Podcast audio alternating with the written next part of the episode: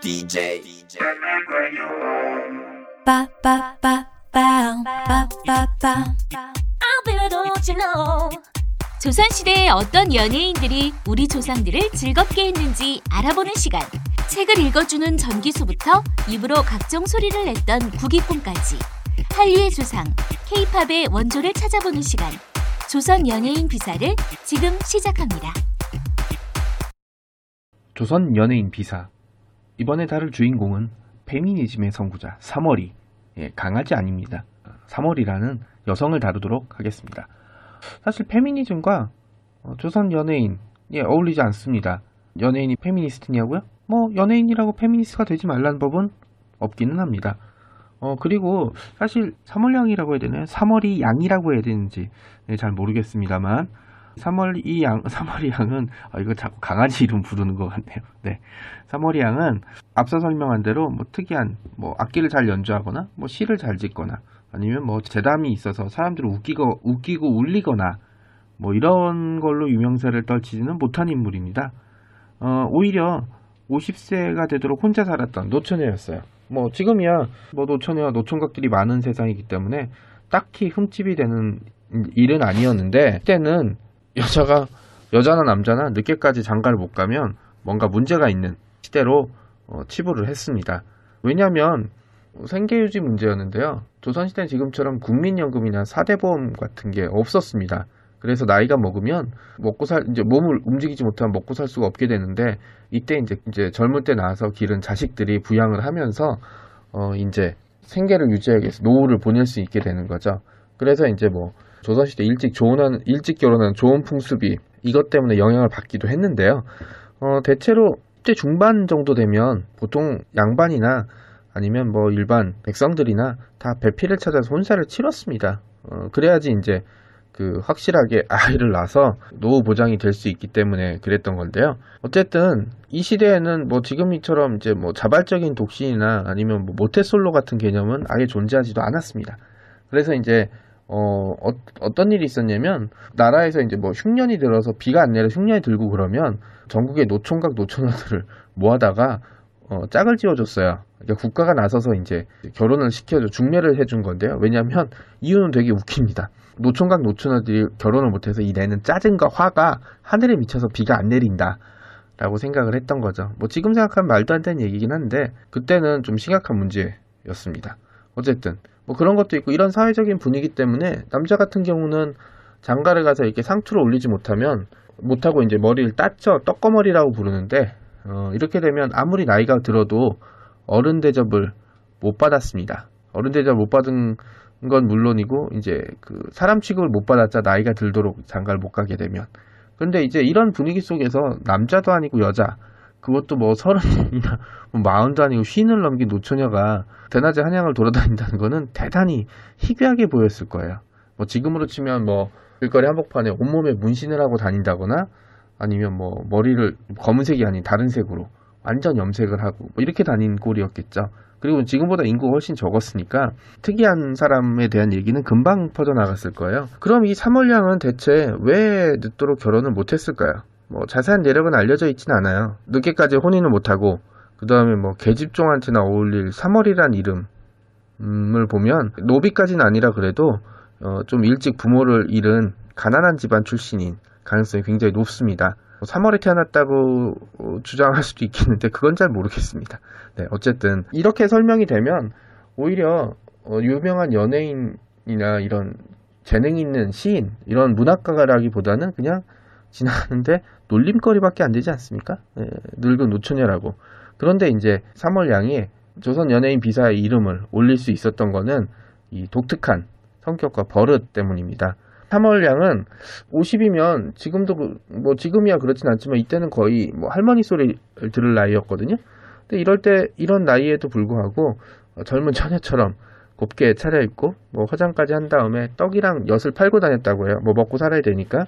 그러니까 아무리 화장을 하고 곱게 옷을 차려 입어도 이렇게 막 나이가 있어서 주름살도 들고 등도 굽었을 테니까 좀 웃겨 보였을 거나 이상해 보였을 것 같아요. 누군가 물어봤다고 해요. 왜 뭐 늙은 나이인데 뭐 그렇다고 사람들이 좋게 보지도 않을 텐데 왜 처녀처럼 옷을 입고 화장을 하고 다니냐 그랬더니 거기다가 이제 떡이랑 엿을 파는데 뭐 굳이 이렇게 얼굴에 치장을 하고 옷을 예쁘게 차려입을 필요는 없, 없죠. 뭐 이, 어쨌든 떡이랑 엿을 먹을 사람은 사람 얼굴 보고 사진 안 거기 때문에 그리고 이제 누군가 누군가 이제 이 질문에는 혹시나 너 혹시나 아직까지 시집갈 생각을 포기하지 않은 거 아니냐? 라는 식의 약간 비아냥과 조롱이 들어있었을 것 같아요. 그런데 이제 보통 이러면 어 뭐 대답을 회피하거나 화를 내거나 이래야 되는데 3월 양이 했던 얘기가 굉장히 음, 뜻밖이었어요. 그러니까 아마 이 대답 때문에 3월 양이 이제 당대에도 사람들 눈에 띄었고 오늘날 어, 조선 연예인 비사에 당당히 이름을 올릴 수 있었던 거겠죠. 어, 3월 양이 했던 얘기는 이겁니다. 세상 모든 남자들이 내 배필이라서요. 잘 보여야지 않겠어요? 그러니까 뭐그 한마디로 어, 이, 이, 세상 모든 남자들은 내 배필이다. 어, 뭐잘 보여야지. 라는 식 약간 넉살과 어, 상대방의 조롱을 맞받아치는 재치가 엿보이는 대답이지 않겠습니까? 아, 앞서 얘기했던 대로 아마 질문자는 짜증을 유발하거나 아니면 이제 늙어 보이기 싫어서 정도의 대답을 원했을 텐데 보기 좋게 코가 납작해진 꼴이죠. 네. 그러니까 이제 지금으로 치면 사실은 약간 별 올드미스의 약간 예민한 성격이라고 했을 텐데 이 당시에 그 노처녀들이 받았던 대접을 생각하면 이 3월의 당당한 모습은 사람들 눈에 굉장히 잘 띄었을 것 같습니다. 덕분에 이제 한양의 명물이 됐고 네, 그 다음에 이제 어, 유명인사가 됐는데요. 그녀를 주인공으로 하는 미녀도 만들어졌다고 해요. 어, 노래는 제가 노래를 못 불러갖고 그냥 읽어만 드릴게요. 동구 밖에 사는 3월이는 처녀인데 남편이 많다고 하네. 라는 식의 내용. 그러니까 이제 3월이가 사람들한테 했던 대답. 세상 모든 남자들 내 배필이다. 라는 식의 대답을 이제 누가 미녀로 이제 풀어냈던 거죠. 그러니까 이 3월 양은 남들을 뭐 이렇게 어떻게 감정을 마음대로 휘어잡을 수 있는 재주가 있거나 뭐 학문을 가지고 있지는 않았는데 특유의 당당함. 비록 늙었지만 어, 세상의 모든 남자들은 내 배필감이다. 예, 어때? 잘 보여야지. 라는 식의 특유의 당당함.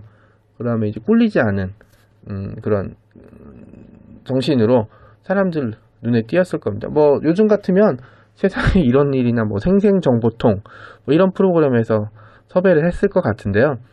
그래서 이제 저는 이 사월량 얘기를 듣고 페미니즘의 선구자라는 이제 타이틀을 줬어요. 물론 좀 과한 얘기일 수도 있겠죠. 네, 그냥 사월이가 이렇게 대답했던 거는 이제 그냥 정말 하도 많이 질문을 받으니까 상대방이 대꿀멍, 꿀멍할 수 있게 그냥 어, 던진 얘기일 수도 있고 그 다음에 이제 약간 신경질적으로 얘기할 수도 있어요. 뭐 어쩌, 어쩌라고 막 이런 식으로 얘기를 했을 수도 있는데 보통 사람들이라면 뭐 누구한테 막 기대려고 했거나 아니면 이제 시집을 가려고 발버둥을 쳤거나 어, 아니면 뭐 좌절하고 포기했거나 예, 그렇게 했었어야 되는데 그런 모습을 보이지 않고 그냥 매일매일 잘 예쁘게 화장하고 그다음에 잘 차려입은 다음에 떡이랑 엿을 팔고 다녔어요. 어, 그 다음에 이제 세상의 모든 남자 다 내 거야! 라는 식의 배포도 이제 부렸으니까 이걸 좀 과장해서 얘기하면 당당하게 살았던 당시대 그 시대에 보기 힘들었던 당당하게 살았던 여성이 한 모습이 아닐까 예, 그렇게 생각을 합니다. 그러니까 뭐 사람들이 이제 삼월량이 이제 명물이 됐다고 했는데 사실은 이제 약간 괴짜에 가까운 명물이었겠죠. 어, 그런데 이제 어쨌든 그녀의 삶에 대해서 인정을 하고 찬사를 보냈기 때문에 그녀 이제 서멀량에 대한 미녀도 나오고 그다음에 그녀의 얘기가 지금까지 기억에 남게 되지 않았나 예, 싶습니다. 제 생각인데 아마 이 사멀량은 굉장히 엿을 잘 팔았을 것 같아요. 왜냐하면 그 비슷한 나이에 아주머니 할머니들이 이제 그 떡과 엿을 사면서 신세한 탄과 남편과 자식 얘기들을 한참 하지 않았을까 그러면서 이제 혼자 사는 그녀의 삶을 좀 부러워하는 모습을 보이지 않았을까 하는 생각을 조금 해봅니다. 제가 생각하는 길거리 스타는 이런 사람들이에요. 원하거나 원하지 않거나 어, 떤 족적으로 당시 그 시대의 사람들한테 어, 인상 깊은 모습을 보여줬던 네, 사람들이죠. 이것으로 페미니즘의 선구자 3월량에 대한 얘기를 마치도록 하겠습니다. 거듭 말씀드리지만 강아지 아닙니다.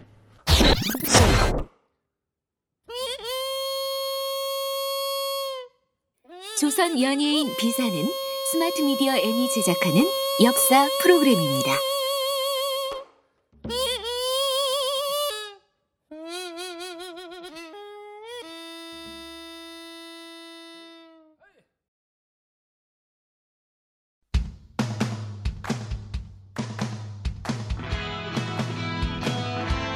이 영화를 볼까 저 영화를 볼까 영화 홍수 시대의 정작 뭘 봐야 할지 모른다고요. 여러분의 고민을 싹 날려버릴 방송이 찾아옵니다. 이름하여 전창걸의 부기 영화. 대한민국의 영화 키드들을 설레게 했던 전창걸의 유쾌한 수다 전문 성우들과 함께 발랄 통쾌한 재현 그리고 전문가를 초빙해서 들려주는 깨알 같은 뒷얘기까지. 신개념 영화 방송이 여러분을 곧 찾아갑니다.